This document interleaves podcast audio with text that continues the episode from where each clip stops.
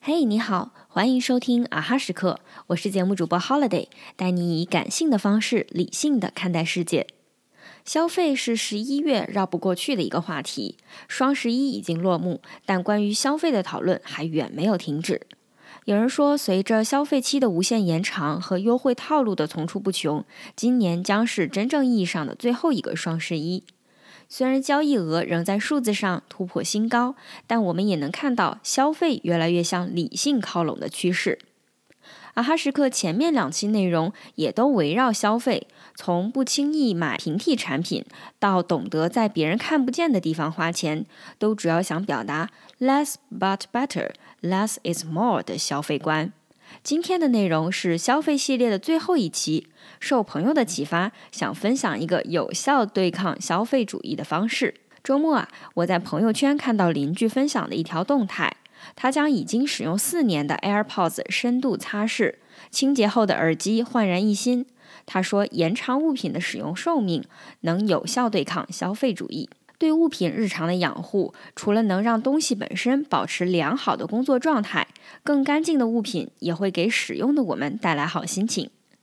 一件可以长久使用的物品，会通过你的每一次触摸、每一次擦拭，建立人与物的感情。你会发自内心的感谢它带给你的便利，让你的生活变得更加美好，而物品也好像会更卖力的工作一样。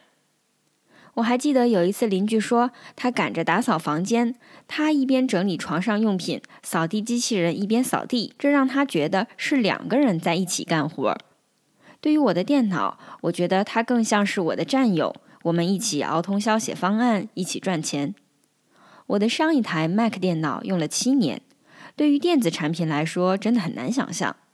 最后，我决定换一台更高配置的新款时，通过官网的换购计划，让它重新被回收。